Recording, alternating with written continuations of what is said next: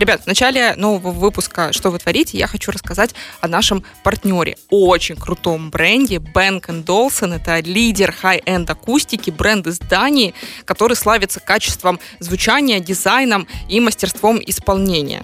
И особенностью техники Bang & Olufsen является то, что в разработке каждой модели участвует дизайнер с мировым именем. Плюс техникой бренда можно управлять со смартфона в фирменном приложении Bang & Olufsen и непосредственно на самом устройстве. Эй, что вы творите? Что вы творите? Вы что творите? Подкаст «Что вы творите» от Медиавектор. Ребята, всем привет! Это новый выпуск «Что вы творите?». «Что вы творите?» — это подкаст нескучного бизнес-медиа «Вектор». Э, в «Что вы творите?» я приглашаю самых ярких и интересных э, людей, представителей украинской креативной экономики, собственников бизнеса и э, просто людей, которые создают важные и значимые проекты. Э, меня зовут Даша Заривна, и сегодня у меня очень особенная гостья. Это Ярослава Грейс, и тут тот случай, когда я уверена на 100%, что мне даже не нужно перечислять всю вереницу э, регалий, э, вслед за фамилией Ярославы, потому что наша аудитория, аудитория Вектор, 100% знают эту девушку, эту хрупкую девушку, за плечами которой построенный очень успешный бизнес. За последние пять лет существования Грейс Тодорчук Пиар, в котором э, агентство коммуникационного, в котором Ярослава является сооснователем, партнером, э, за это время Грейс Тодорчук Пиар сделала эм, более 80 проектов с общим охватом более 1 миллиарда контактов в портфолио агентства, более 30 наград я уверена, что сильно больше. 46. 46, прекрасно. И э, Ярослава вошла в рейтинг самых влиятельных э, женщин Украины, издание «Фокус». При всем при этом а, Ярослава Гресс менеджерит э, не только крупный, значимый э, для креативной экономики Украины бизнес, но также является матерью четырех детей, э, супругой прекрасного Андрея Федорева, и с недавних пор еще и собственницей пса, собаки. Да. Подружка Лео. Подружка Лео. Э, Ярослава, во-первых, спасибо, что пришла. Спасибо, что пригласила. А, я хочу еще э, добавить то, что партнером нашего подкаста является прекрасный бренд э, Bang Olsen. Это бренд из э, Дании. И это как бы один из главных high-end брендов. И наушники, в которых мы сидим с тобой сейчас, это последняя новая модель, которую мы тестируем сегодня первыми, вообще одними из первых в Украине. И поделимся обязательно фидбэком э, к концу эфира. Вот. Э, ну, а от тебя хочу сказать, что огромный кайф, когда вот такой э, человек с очень тонким чувством вкуса и стиля приходит ко мне именно в тот выпуск подкаста, где у меня такой прекрасный партнер, очень эстетически замечательный. Все протестируем и всем восхитимся. Это Поехали. прям, да, it's a match. It's a match. Э, Ярослава, я хочу начать, наверное, с такого вопроса. Когда и что последний раз ты делала впервые? Некое новое действие. Э, ты знаешь, дело в том, что моя жизнь так складывается, что я постоянно что-то делаю впервые. Вот люди, наверное, задумываются там, ну не знаю, действительно, когда я что-то делал впервые, потому что жизнь часто бывает очень такой осознанной, системной рутиной. А моя жизнь – это постоянная американская горка. И это все время новый, новая горка. То есть тебе кажется, что ты привык, что вот будет два витка, и тебя потом э, выбрасывает на большой скорости в воду. А нет, вот завтра будет 4 витка, а тут вот будет центрифуга. Во-первых, э, мы взяли собаку. Поэтому совсем недавно я впервые гуляла с собакой, впервые укладывала собаку спать, впервые ходила с собакой гулять и ходила на тренировку. Так, извини, я точно тебя перебью. Правду говорят, что в выгуливании собаки есть что-то медитативное и успокаивающее? Или это стресс? Нет, у меня пока есть только невроз, что ее укусит другая собака, что она убежит, что я плохая хозяйка и не даю, доста- не даю достаточно э, нагрузки умственной, потому что у нас бордер колли это очень умная собака. А, вот, поэтому я пока очень напряжена, но меня поражает, что собачники — это прям целая каста очень доброжелательных э, друг другу людей. То есть я не знаю, как они себя ведут с кошатниками, но вот друг с другом замечательные. Ты всегда найдешь поддержку, тебя спросят, как зовут твою собаку, что она уже умеет или не умеет, какое у нее настроение. В общем, очень искренне такое проявляют интерес. Вот. Потом каждый проект новый, который мы делаем, мы очень много вещей делаем впервые. Например, мы впервые работали в экспозиционном проекте с ландшафтниками, с ландшафтными дизайнерами, и наша задача была высадить в первом павильоне ВДНХ живой лес. Ну, конечно, когда появилась эта идея, э, то мы услышали от 99 процентов э, людей, что, э, во-первых, мы психи ненормальные, потому что леса не растут в павильонах, а во-вторых, что это просто невозможно. Это тебе, невозможно. тебе нельзя такое говорить, потому что это же просто как красная тряпка для быка. Да. Хочешь, чтобы Ярослава это сделала, скажи, Ярослава, это невозможно. Да, и, и прям мы очень счастливы, потому что мы встретили Лену Бальжик. Она оказалась э, абсолютным таким фанатом смелых идей, она очень известный крутой ландшафтный дизайнер, ландшафтный архитектор, то есть она работает с большими сложными проектами. Э, вот. И когда она это услышала, это был первый человек, который не сказал, вы сумасшедшие, до свидания, нам вообще не о чем разговаривать, потому что все разговоры звучали именно так. А она сказала, м-м, вы сумасшедшие. Хм. Хм. Давайте завтра встретимся на локации. А, и вот эта вот э, сумасшедшенка, да, она нас, конечно, очень объединила. И поэтому мы впервые делали лес в павильоне, на абсолютно закрытой локации растет живой лес. И когда его туда привезли и высадили, э, перед открытием проекта, буквально за два дня он был готов, за два дня до открытия, то на нем совсем не было листьев. То есть это были вот стволы деревьев и там зеленые сосны, мох, которые создавали вот это чувство зелени. И представь, у нас два дня тому назад одно дерево зацвело. То есть они не только все полностью проросли, это прям настоящий зеленый лес, но у нас есть цветущее дерево, и это просто магия. Ярослава, я правильно понимаю, что сейчас ты в нижней э, точке синусоиды, ну то есть с точки зрения, да, как бы э, количества ресурса, который ты сейчас затрач... затрачиваешь на обогрев. Слушай, э, ну а как ты восполняешь меняешься потому что я просто это какое-то дело в жизненной энергии, которая у тебя нахлещет, и тебя просто ее много по дефолту, или ты что делаешь? Э, ну смотри, как правило, мне достаточно выговориться один раз, э, или, например, очень горько заплакать, угу. для того, чтобы через два часа я была полностью в ресурсе. То есть мне нужно просто куда-то отдать боль, не капсулировать ее внутри, и как только она проговорена, я начинаю, моя голова сразу рождает уже какие-то решения. То есть, Ходишь в принципе, к психотерапевту? Я сегодня в 6 часов встречаюсь со своей замечательной Юлей Поливодой. Я не хожу к психотерапевту, у меня нет э, там какой-то постоянной практики, но когда мне становится непонятно, то есть у меня нет ответа на какой-то вопрос, я обязательно прибегаю к этой помощи, потому что взгляд со стороны человека, которому ты доверяешь и который очень профессиональный, он может тебя развернуть на 180 градусов. Вот Юля сделала со мной это в Берлине, когда я лежала после операции и не могла выздороветь, и, в общем-то, было совершенно непонятно, что делать дальше, а, потому что поездка на 7 дней превратилась в 31 день в одиночестве, в закрытом гостиничном номере, где люди приходили ко мне дважды в день в маске, чтобы занести еду и выйти. А другое дело, когда ты одна в другой стране, к тебе не прикасается ни один человек. и ты не знаешь, когда-нибудь это закончится или нет. Вот да. это совсем другое. Э, То есть неопределенность э, разрушительна. Когда ты понимаешь, что тебе нужно что-то перетерпеть, куда-то дойти. Мы занимаемся, например, проектной деятельностью, я всегда знаю, что у меня есть точка Б. То есть я вышла из точки А, и я точно приду в точку Б, и у меня всегда есть дата.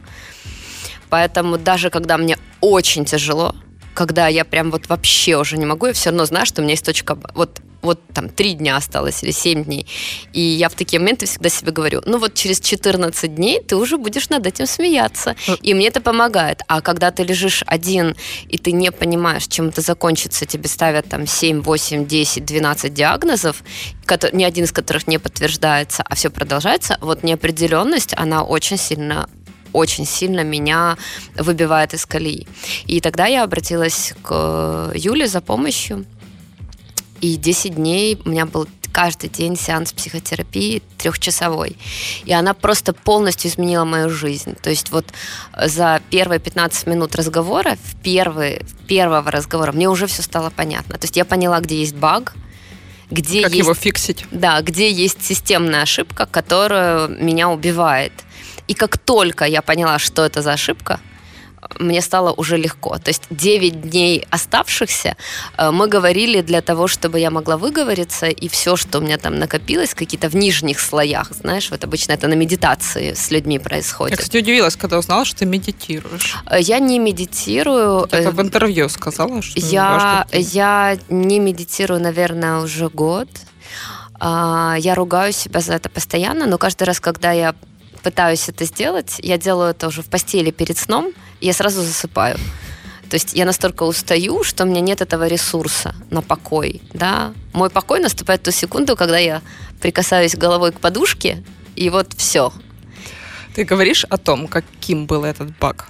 который ты выявила и пофиксила, или ты это предпочитаешь для себя? Сохранить? Э, смотри, мне кажется, что то есть какие-то вещи, конечно, должны оставаться э, за скобками, и это в любом случае очень важно знать правду о себе.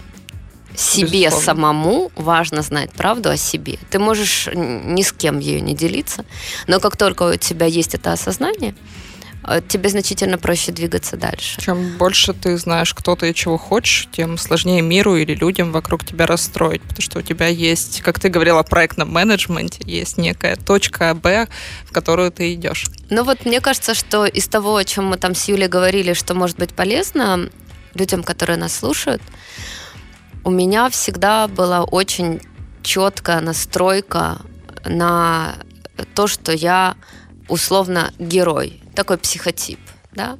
То есть, когда ты приходишь, все очень плохо, а ты всех спас. Угу. И э, ты спасаешь горящие проекты, ты спасаешь там какие-то бытовые вопросы. Я, в принципе, стараюсь всегда быть на таком, на, на острие, не бояться брать на себя много ответственности э, вот, и выполнять эту миссию. И Юля мне в первую секунду нашего разговора, она сказала, смотри, э, герой заканчивает всегда одинаково. Что Катастрофой? Он, что он делает? Он героя. приносит жертву. Угу.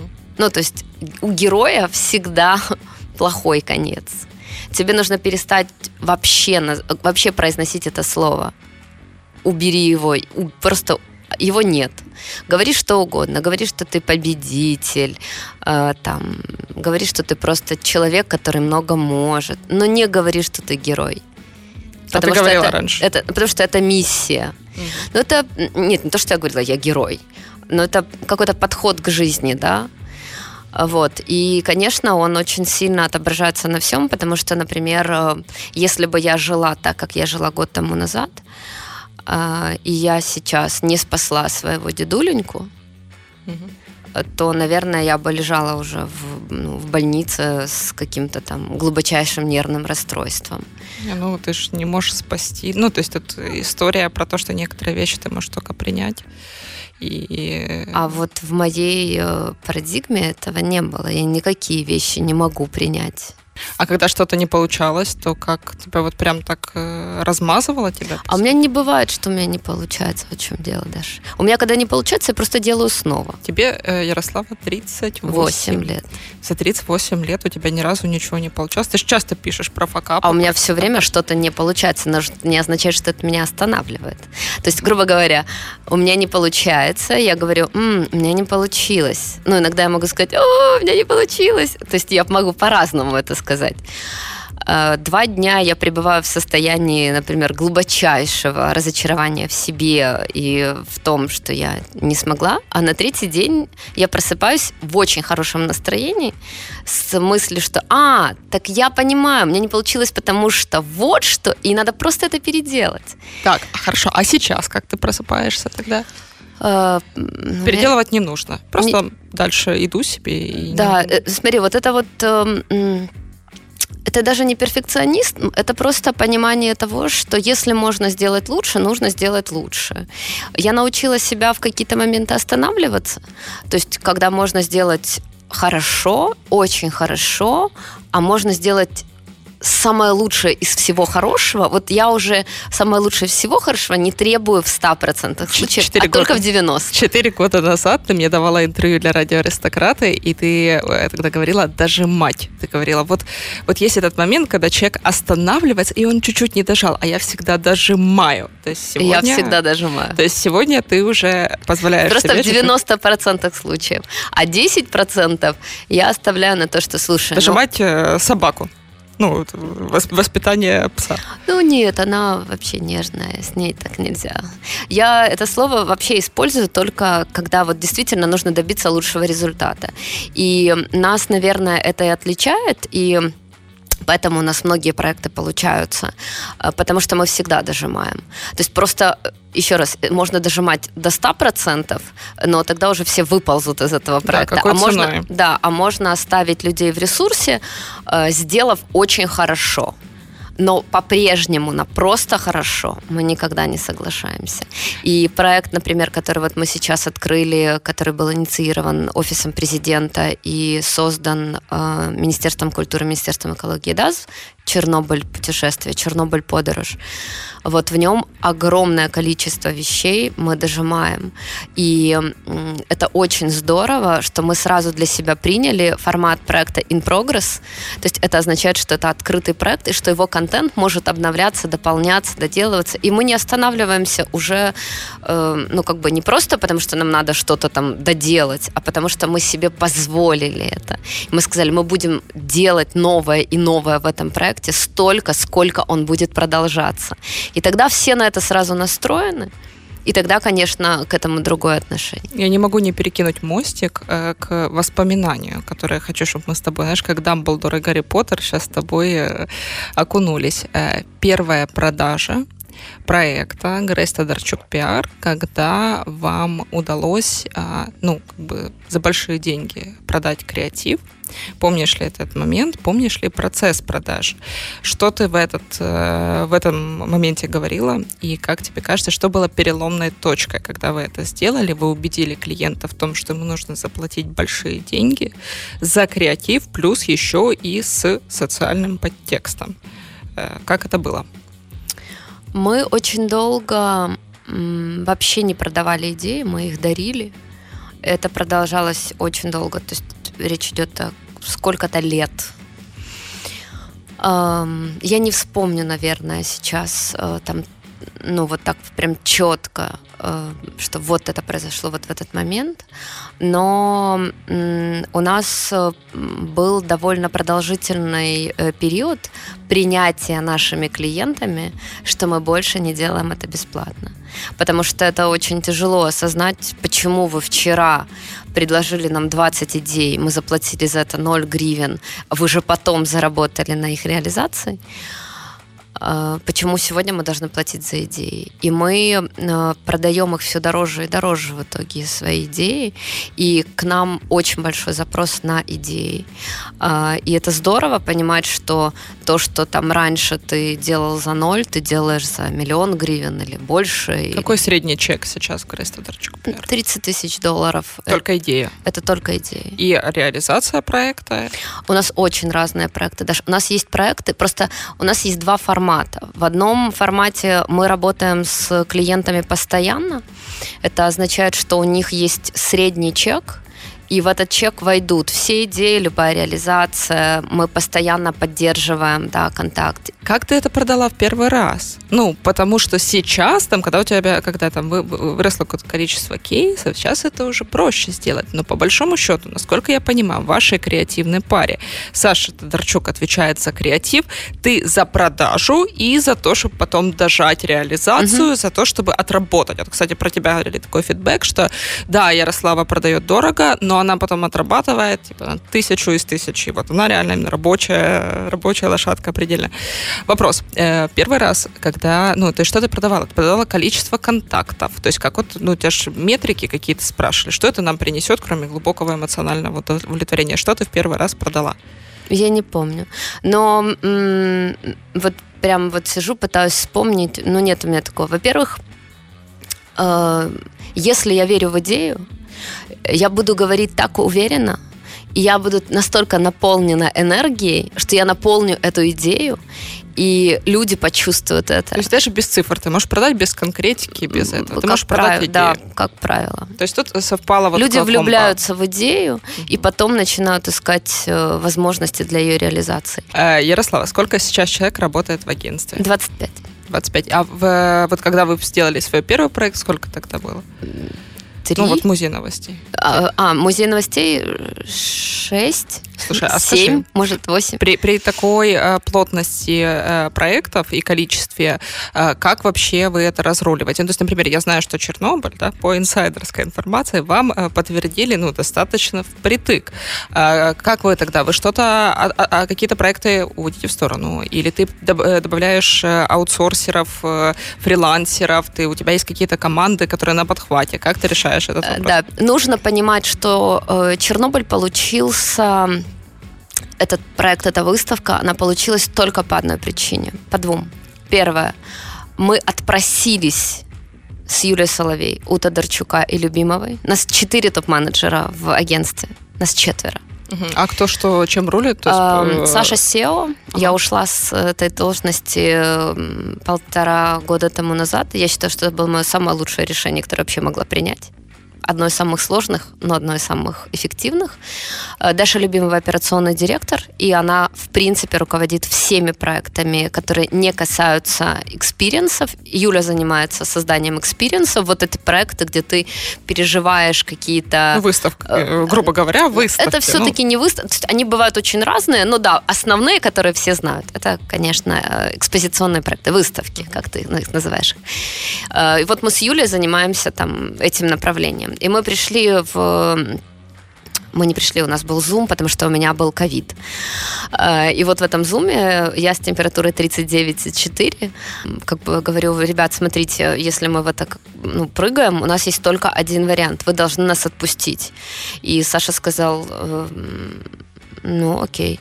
И любимого говорит, не волнуйся, я все подхвачу. А как вы все. операционно? То есть люди работали там вообще 20 часов в сутки, там, любимого и Саши? Или э, смотри, у нас, к счастью, стал значительно более системный бизнес, э, потому что я перестала им операционно управлять. То есть ты была не очень хорошим операционным я директором? Я ужасный операционный директор, я худший операционный директор в жизни а, операционный слишком директор. слишком контролила людей, выжимала их? Выжимала. Угу. То есть я вот же про... Так, хорошо, э, Ярослава, когда ты это понял? Вот у меня, смотри, вот у меня как раз, например, сейчас, я много об этом думаю, э, о том, э, вот сейчас у нынешнего работника, да, во-первых, он диктует условия, а, а не рынок, как было ранее, а во-вторых, очень сильно, особенно там возраст 20-26, очень сильный запрос на life and work balance, на то, что у меня йога в 7 вечера, и вот меня отпустите, и вот то, что ваш проект имел я в виду как ты этот вопрос решаешь? Ты нанимала, насколько я вот тоже по, реально по инсайдерской информации слышала, что ты э, нанимала таких людей, которые, ну вот, только те, которые живут на работе, которые готовы обратиться в твою религию и просто как сумасшедшие вот выжимать себя. Так, ты если так довольно улыбаешься, я да, страшные я, вещи говорю я, сейчас, я... Ярослава. Послушай, э, я уже полтора года не занимаюсь, в принципе, наймом людей, поиском людей. Э, этим занимается Даша Любимова. Она гениальный операционный директор. А, она очень тонко чувствующий, очень эмпатичный человек, и она действительно умеет создать такую правильную атмосферу любви, поддержки, в которой люди очень много работают, но при этом у них остается время на то, чтобы погулять вечером с собакой. Э, все равно нужно сказать, да, что мы все равно команда сумасшедших трудоголиков. То есть первые сообщения в чате могут быть в 6 утра, последние в 2 часа ночи, но это уже наш чат. То есть мой круг общения очень сузился, и меня подпускают только к самым жизнеспособным. В тот момент, когда я нужна на любом из проектов агентства, я там появляюсь для того, чтобы дать много вдохновения, для того, чтобы подхватить, подстраховать, помочь, погасить какой-то пожар или показать, как можно сделать по-другому. И вот я чувствую только синергию да, с э, ребятами. Э, если меня туда пустить постоянно в операционное как управление проектами, это будет катастрофа.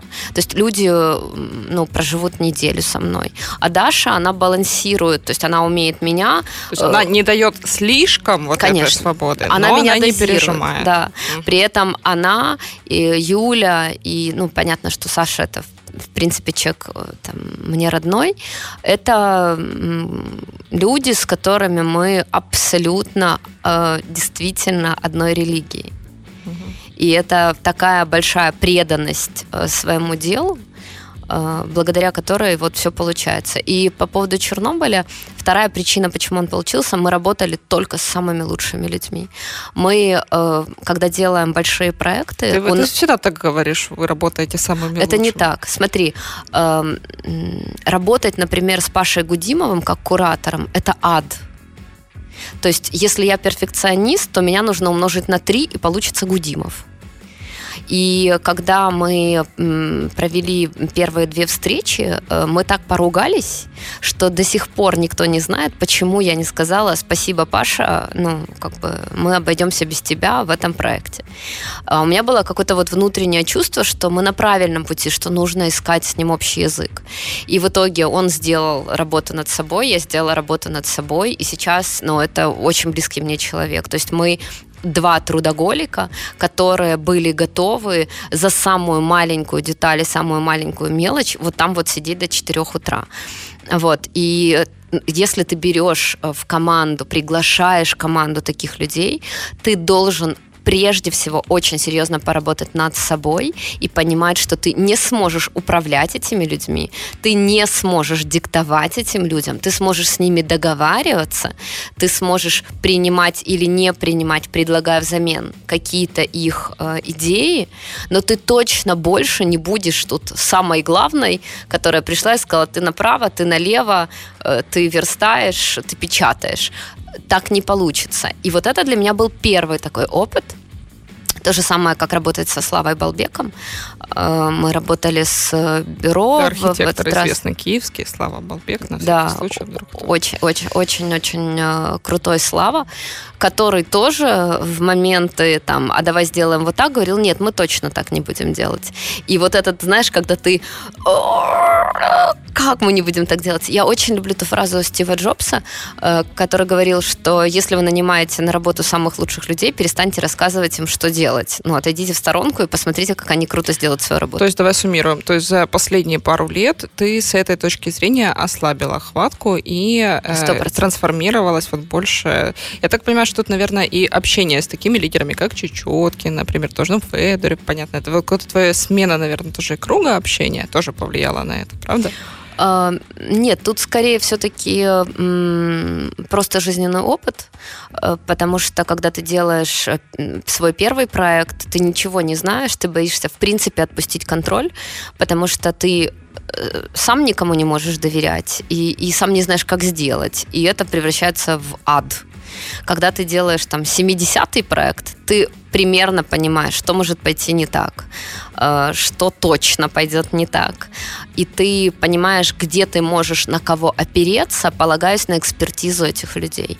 Но, конечно, для этого ты должен провести очень большой разговор и работу с собой. Какой сейчас э, самый большой вызов, челлендж э, управленца Ярослава Гресь?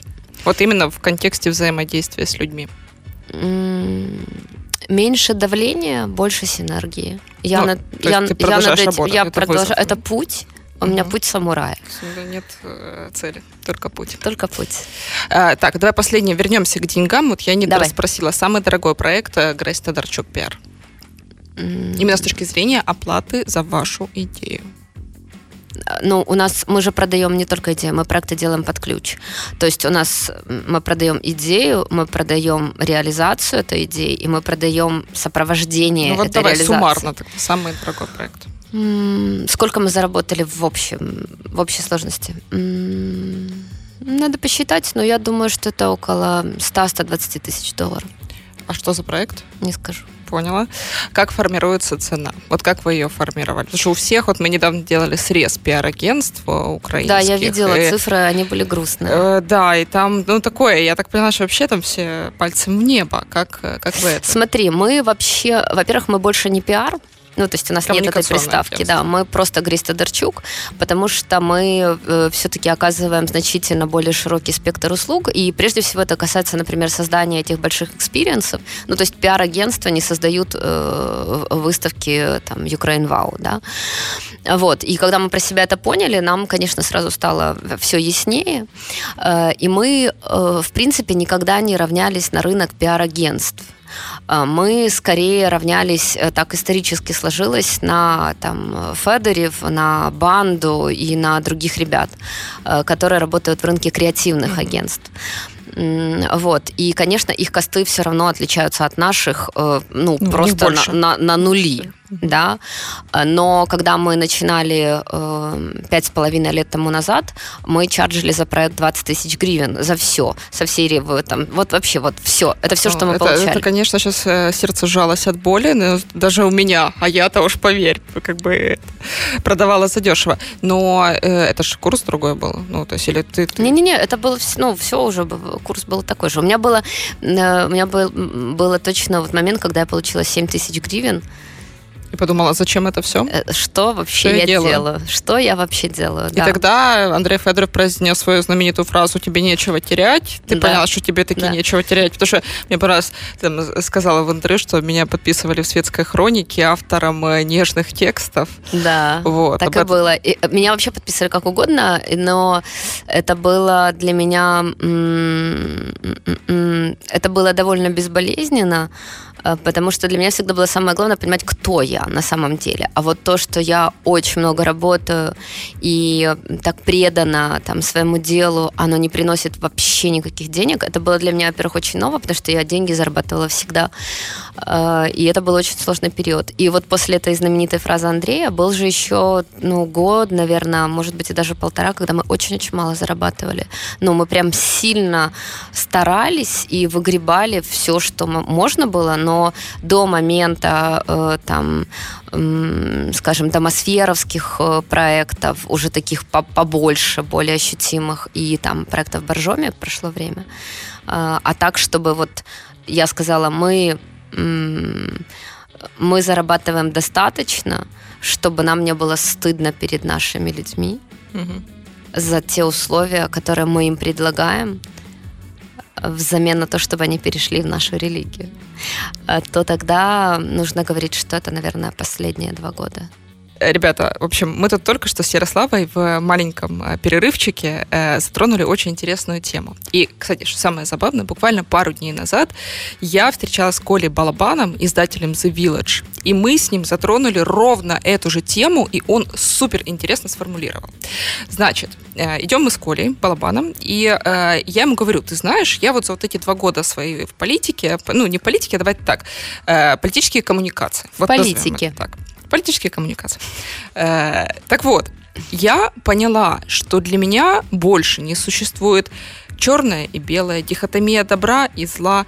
То есть э, такое количество углов, под которым можно смотреть на предмет, добавилось у меня с тех пор, как я туда пришла. То есть как до этого все было достаточно просто, и картинка, она была плюс-минус двухмерная, а сейчас она стала настолько полиморфная и настолько полимерная, что э, ты понимаешь, что у тебя больше простых ответов на сложные вопросы нет. В этот момент Коля Балабан мне говорит, нет, ответы на сложные вопросы могут быть только простыми. Ты становишься перед зеркалом и задаешь себе вопрос, там, хочу ли я быть в политике, хочу ли я делать этот бизнес, хочу ли я быть с этим человеком, хочу ли я от него детей.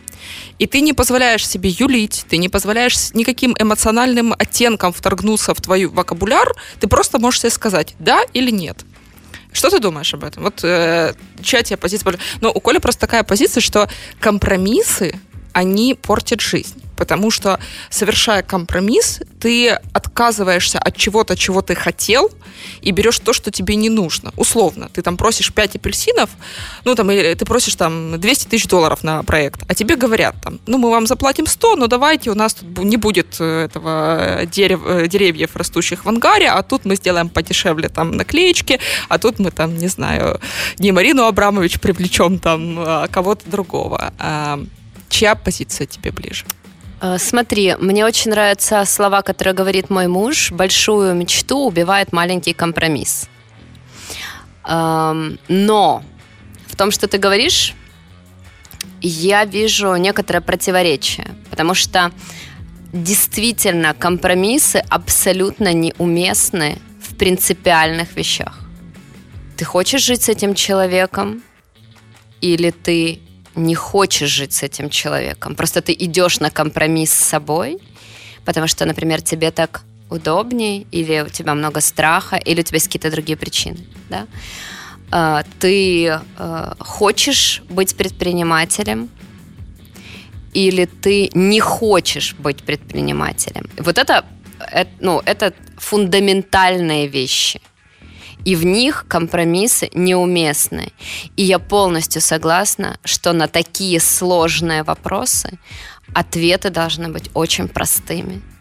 Но когда мы говорим о компромиссе э, в менеджменте, в управлении своей жизнью, конечно, они будут каждый день. И когда мы говорим о проекте и, например, будет ли там лес, или там не будет лес.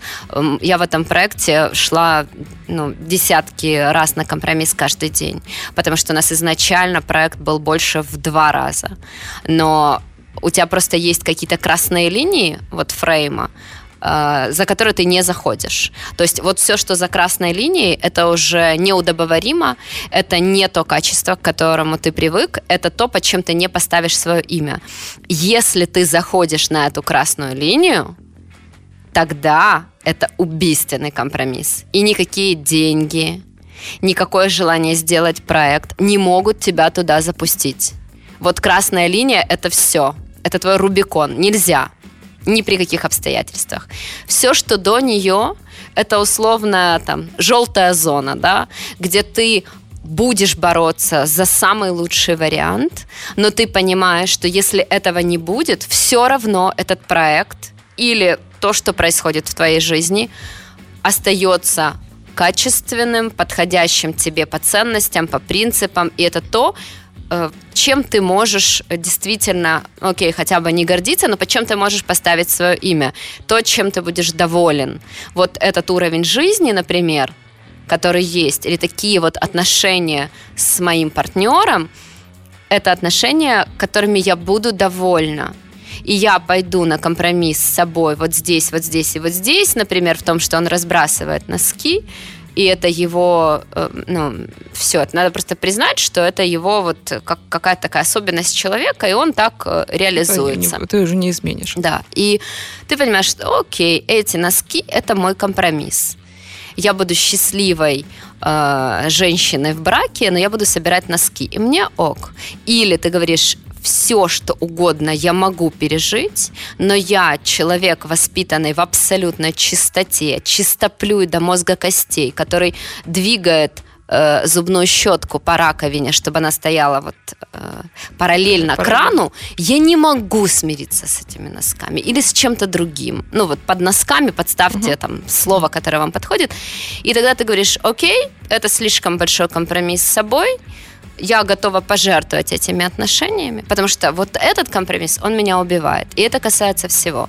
Поэтому я пожертвовала чем-то э, в проекте, он должен был быть больше, объемнее, и у него была еще большая часть э, в самой зоне отчуждения. Но это было невозможно но я отстояла, и я очень благодарна нашим э, партнерам финансовым, э, Визе, Метинвесту, Пумбу, Эпицентру, благодаря которым у нас получилось сделать это действительно большим, за то, что у нас вот ни одна наша красная линия не была даже близко перейдена. Вот мы остались где-то в желтой зоне. Вот э, поэтому ответ, наверное, такой. Спасибо за этот ответ, Ярослава.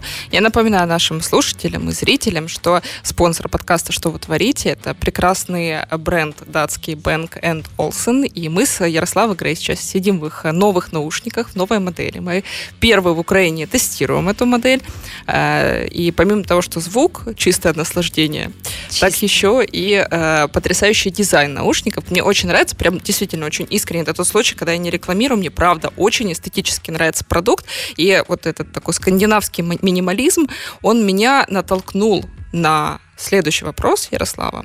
Хочу поговорить с тобой вот как раз о минимализме. Угу. Я недавно наткнулась, я не, не помню, это или цитата Тарковского, или кто-то о фильмах Тарковского говорит, что чем меньше показываешь, тем больше видно. Мне эта фраза жутко понравилась, потому что я прям за, за нее зацепилась. А, она действительно очень очень глубокая. А, вот мы говорили с тобой там о моей, моем шифте карьерном, да, я так сложилось, что из-за какого-то внимания к, к себе, да, я где-то на более чем на год вообще ушла из соцсетей, в том смысле, что я э, пости, если постила, то что-то только там по велению души, там, когда хотела. В Инстаграм какие-то картинки, которые действительно клад словила момент, запостила и не, работала как бы там предельно, э, прицельно над соцсетками, как раньше. И словила себя на мысли, что это кайф. Это кайф, когда ты можешь вот, вот так вот взять и свести э, к минимуму свое присутствие в соцсетках, и ты можешь себе позволить делать, ну вот, все, постить туда что-то абсолютно там по настроению от души. У меня к тебе вопрос, поскольку у тебя уникальная ситуация. С одной стороны, ты как бы специалист, с другой стороны, ты инфлюенсер, потому что это как бы две вообще-то разные парадигмы даже, потому что инфлюенсеры, их смысл их деятельности это создавать контент о себе, о своей жизни и рассказывать о ней. То есть ты как бы, получается, совмещаешь две эти вещи. У тебя возникало когда-то ощущение, что это уже немножко где-то вот этого много, и что это как-то подменяет, ну, э, реальную жизнь, настоящую жизнь. Вот, вот а такое ощущение бывало у тебя или, или, или нет? Или вот... Да, конечно. Смотри, э, я, я все-таки не считаю, что я инфлюенсер. Ну, не скромничаю. А, потому что у меня вообще никогда не было задачи показывать свою жизнь. А, более того, как говорит Гарри Карагодский, я всячески свою жизнь оберегаю. То есть то, что, то, что Гарик показывает, и то, как он живет, это две разных жизни. А, как только я чувствую, что для меня социальные сети становятся обузой а не большим желанием делиться и получать эту энергию, да, отдавать энергию, получать энергию, такой большой обмен любви, я тут же ухожу. Я не была наверное, вот полтора месяца почти я пропустила. Я э, первые две недели я пропустила абсолютно осознанно разрешила себе на две недели полностью уйти из социальных сетей. Вообще, меня просто там не было. А потом э, заболел дедуленька, и вот этот месяц, когда он э, болел, ну, то есть меня тоже не было практически весь месяц, Потом я его забрала из больницы, и я забирала его, я думала, что он выздоровел, и я написала о нем пост, э, у которого там 20 тысяч лайков что он выздоравливает. Все это время, пока он болел, я не могла писать. Страх сковывал меня настолько, что мне было неинтересно писать ни о чем и никак. И это было очень личное. Я вообще все большие личные истории э, переживаю почти всегда в кругу своей семьи. Э, о них знают единицы людей, иногда даже мама моя не знает. И, Потом постфактум их рассказывают. Да, всегда постфактум. Угу. Угу. Вот. И то есть о том, что я, например, болела уже к тому времени, там, довольно продол... ну, сколько-то месяцев, э, я рассказала только в тот момент, когда мне сделали операцию. Uh-huh. Но мне не хотелось вообще этим делиться. Я решала свой вопрос. Когда я поняла, что я не могу его решить, и что я сейчас точно, я исчезла, ну, это невозможно, мне нужно сказать, где я, а, то тогда я вышла в публичное поле. Или когда дедуленьки не стало, я поняла, что я не могу об этом не сказать, потому что люди э, ждут новых историй, они знают, что он поправился, и это будет э, просто нечестно по отношению к тем, кто его любил в том числе. И... Но это же это же люди, это же ну, какая-то абстрактные, какие-то абстрактные фигуры. А, ты вот сейчас опять, кстати, говоришь как герой, что вот тебе нужно им дать, вот к историям Нет, нет смотри, в, в истории с дедуленькой э, это был такой трибют. Угу. Он обожал свою популярность. Угу. Э, То есть он, это как память о нем. Да, да. он... Э, очень любил, когда мы записывали с ним всякие э, такие заметки, я их потом оформляла, и он их перечитывал, и папа заходил со своего аккаунта и давал ему читать комментарии, и он ужасно гордился, сколько женщин пишут, что там он красавчик, молодец, что дедуленька, ого-го, э, вот, и поэтому этим постом, который, он же был не только о, о том, что его не стало, он был с текстом, э, который год назад мы с ним записали, который заканчивается словами э, «Это не конец истории». И э, это было очень, очень большое мое желание mm-hmm. это сделать. Вот, поэтому у меня как раз вообще нет э, зависимости, у меня нет фома, я победила абсолютно эту болезнь, к счастью, потому что я где-то года, наверное, два или три тому назад, у меня был про это пост, э, я поймала себя на мысли, что, ну, мне очень важно, я проверяю все время, там, что написали в Фейсбуке, в Инстаграме, у меня бывает, что я в Инстаграм могу не заходить неделями, просто вообще туда не заходить, потому что у меня нет на это времени, моя жизнь настолько наполнена, в ней столько всего происходит, что у меня по остаточному принципу идут социальные сети, сети. Э, в какой-то момент мне было очень интересно развивать Инстаграм, потому что он э, все-таки более визуальный, э, и он очень отзывчивый. Но по-прежнему моей любимой социальной сетью все равно остается Facebook. Потому что ты можешь писать там тексты большие. Я могу писать там огром... огромные тексты, которые все смеются и говорят, ясно, 4000 знаков. Ну что, это не пост. А, а мне очень хотелось высказаться. Я написала 4000 знаков. Но людям нравится. Они же где-то должны они читать, что, что-то читать. Вот э, ты книжку вроде писала? Или... Uh, у меня, я uh, не писала книжку, я собрала все свои маленькие заметочки, которые так нравились людям, оформила их в одну uh, работу, которую назвала «В очках розовых по собственному желанию». Uh-huh. Но как перфекционист, конечно же. Как только все это было готово, я сказала, ой, нет-нет-нет, оно не готово. И вот она где-то там зависла в моменте, э, во многом потому, что я заболела. И, ну, этот Берлин, скажем, вот вся вторая половина года 2020-го э, очень сильно поменяла мои планы. Да, мы располагаем вот, Э, каким-то набором инструментов э, в данный момент. Вот у меня исчезли инструменты, благодаря которым я могла там писать книгу, э, быть в состоянии покоя. Я должна была просто заняться своим здоровьем и вот как-то из этого выкарабкиваться. Я выбрала это. Ярослав, ты, конечно, знаешь, в общем, умеешь так рассказать, что такое ощущение, будто я вот с тобой находилась в этом феврале и в этом э, Берлине. Знаешь, что хотела у тебя спросить? Это как бы производная из этого вопроса. Да? А, абстрагируемся от соцсетей.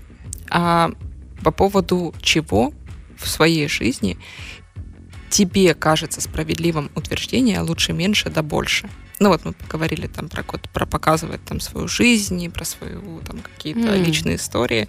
Что еще для Это могут быть и вещи какие-то, вообще вот материальные вещи. Например. Ну, мне сразу две вещи приходят в голову. Это время с детьми. Угу. Более а, качественно. Про проводить, качество, да, не, да. Не так важно. Про разговор. Вот мы, э, Андрей улетал в командировку, и он, э, поскольку он обычно утром гуляет с собакой, то когда он улетел, у нас получилось такое утро, в которое кто-то должен выйти с псом, и мы пошли с Катей. Я получила такое огромное наслаждение от этой прогулки, потому что я открывала для себя свою 13-летнюю дочь. И мне было так с ней хорошо. И мы шли, мы о чем-то болтали, она рассказывала какие-то... Не просто, вот знаешь, когда ты прибегаешь и на ходу, ну что, ну что там в школе, ну что, какие-то оценки, я где-то должна помочь, тебе нужно что-нибудь подкупить, какая-нибудь, может быть, одежда, постричься, мы идем подбривать этот затылок, или мы уже оставляем... То есть ты... Это пулеметная очередь. А когда ты неспешно идешь, и она рассказывает тебе какую-то просто абсолютно ничего не значащую чепуху, и ей самой смешно от этой чепухи, и тебе тоже смешно, и вы просто шутите и дурачитесь, и это бесценно абсолютно. Вот я поняла, что я очень хочу это делать и дальше. А, и вот это лучше, меньше да больше. И то же самое касается даже проектов. То есть мы от очень многого сейчас отказываемся. У меня появилась новая стратегия отговаривать клиента. Мы fully booked, ну то есть у нас просто вот один закончился, сразу же другой начался. И когда я вижу, что люди пришли к нам, потому что они просто хотят э, почувствовать удовлетворение от того, что они сделали что-то хорошее, но они не видят в этом на самом деле истинной привязки к своему бизнесу. То есть они просто вот хотят сделать это для себя. Я всегда говорю, у вас все вот прям замечательно, да. Вот вы сделайте это э, с каким-то фондом, или вам точно не нужно сейчас тратить э, деньги на, на то, чтобы там делать какие-то проекты, в этом нет необходимости.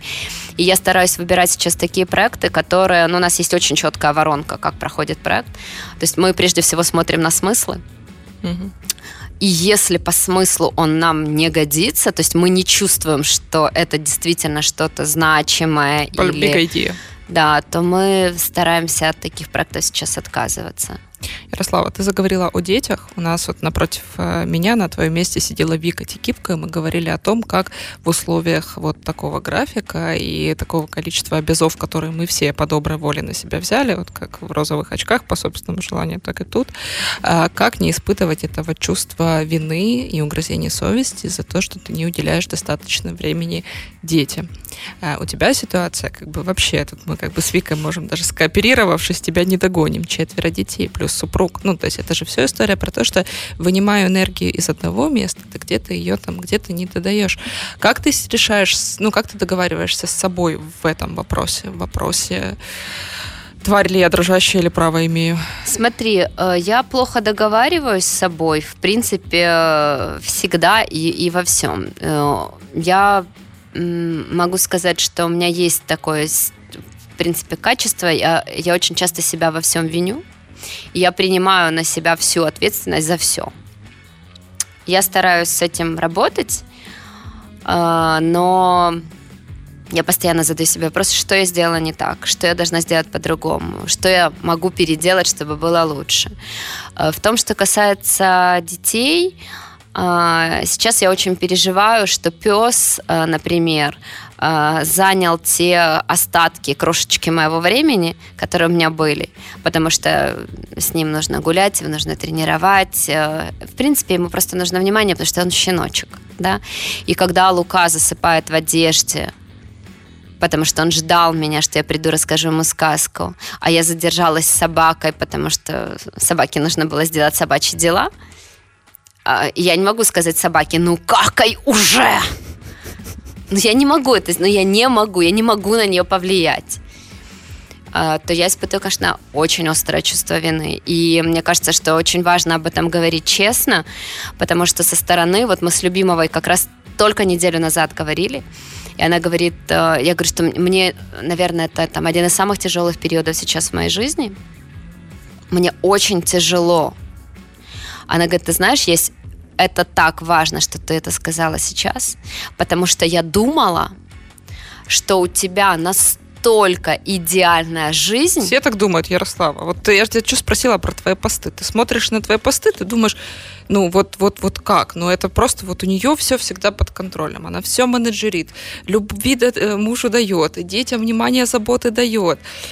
Ярослав, у нас есть традиция. В конце передачи каждый гость задает вопрос в будущее следующему гостю, не зная еще, что это будет за человек. Так. К тебе прилетает из э, прошлого выпуска вопрос от э, Алены Мысько, которая Foil Finance. Э, она спрашивает о том, как совмещать личную жизнь и работу, креативность и твердые э, опер, скиллы операционные, э, как жить одновременно проживать несколько жизней. Очень интересно, что она задает вопрос этот себе, не зная, что еще ты будешь гостем. Как, как это делать? Как... А, мы как раз сегодня с Андреем а, обсуждали одну тему, и он ответил мне на вопрос следующим образом как приходить, э, как работать 18 часов в сутки, потом ехать в ночной клуб и в 8 утра свежим приходить на работу, читайте в моей новой книге «Никак». То есть э, я очень часто, на самом деле, говорю, что это утопия, поиск этих э, мнимых балансов. То есть я искренне восхищаюсь людьми, смотри, вот прям искренне восхищаюсь, которые умеют э, там в 6 часов ровно я поднимаюсь и встаю со своего рабочего места и оставляю свою работу на работе. Я перехожу на йогу, на йоге, я полностью отдаюсь йоге. Потом я медитирую два часа. После этого я прихожу домой. Мои дети знают. Вначале я должна выпить свою чашку кофе. И только потом я начинаю активно играть со своими детьми. Два часа мы проводим в активном игрании, в котором каждый из нас выполняет свою роль. Потом я уделяю время своему мужу. Он знает, что с 9.32 до 10.41 я в нижнем белье э, великолепных шелковых чулках, которые Жилье, всегда Жилева, есть, здесь могла бы твоя реклама. Да, которые всегда есть, всегда, всегда есть. Он знает, что это время только для него. Так. Потом, когда я заканчиваю время для него, наступает снова время для меня. И мои дети, и мой муж знают, что если я не помедитирую перед сном, я так. не смогу жить. У меня так не получается. У меня э, получается э, так. Я думаю... пересмешник. Смотри, у меня, у меня я, подожди. Вот, нет, подожди. Ну, про баланс. Я думаю, что сегодня вот сегодня я поменяю свою жизнь. У меня теперь будет баланс. 6 часов вечера я приподнимаюсь на стуле в офисе и говорю, ребят, сегодня я должна уехать раньше. И все говорят, конечно, давай езжай. Никто не говорит, нет, ты никуда не пойдешь. Все говорят, Ясь, конечно, да. Я приподнимаюсь, вот так. В эту секунду открывается дверь, э, заходит, например, там наш клиент и говорит, Ясечка, боже мой, а я ж к вам из Житомира привез свою бабушку. Что это за клиент такой, Ярослав? Ну, слушай, творческая, у нас творческая вот, уже да, пошла переосмысление. Как бы, э, э, могли бы вы 10 минут 10 минут рассказать ей вот о нашем совместном проекте. Потому что бабушка, она такой фанат нашей деятельности. Я говорю, конечно, да, и сажусь на стул. Или я прихожу, и я говорю себе, я сегодня проведу час в тишине час тишине только для меня. Я помедитирую. Обещаю я себе уже полтора года. Я захожу, закрываю дверь. Через секунду в эту дверь раздается тихий стук. Такой. Я ничего не отвечаю, потому что я медитирую в тишине. Через две минуты этот стук вот такой. Потом этот стук ногами, и я слышу с той стороны рев Луки, который говорит, ты же обещала, что мы сделаем липаку. Я говорю, ну, я завтра проведу этот час точнее, а сейчас я проведу этот час лукой. То есть мой поиск баланса – это путь понимаешь, у, у меня нет никакой, э, ну, как бы, надежды, что я когда-то обрету этот баланс, что я смогу вот говорить твердое «нет», что я расставлю жесткие приоритеты.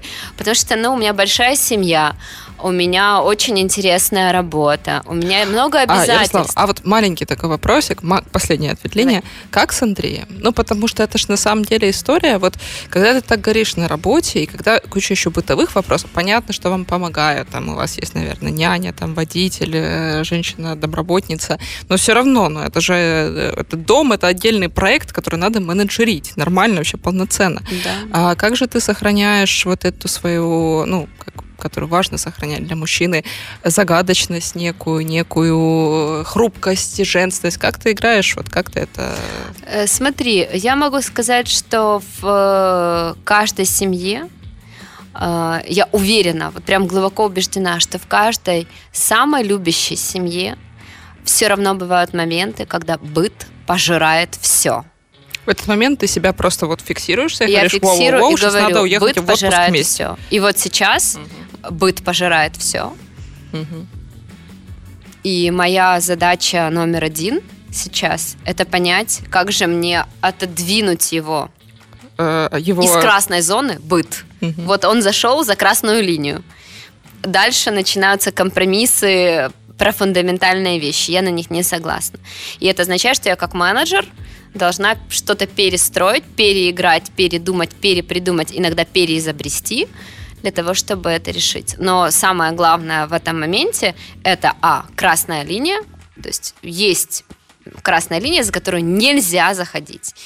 И Б – это твердая воля и осознание того, что м, Хьюстон, у нас, У нас проблемы. проблема.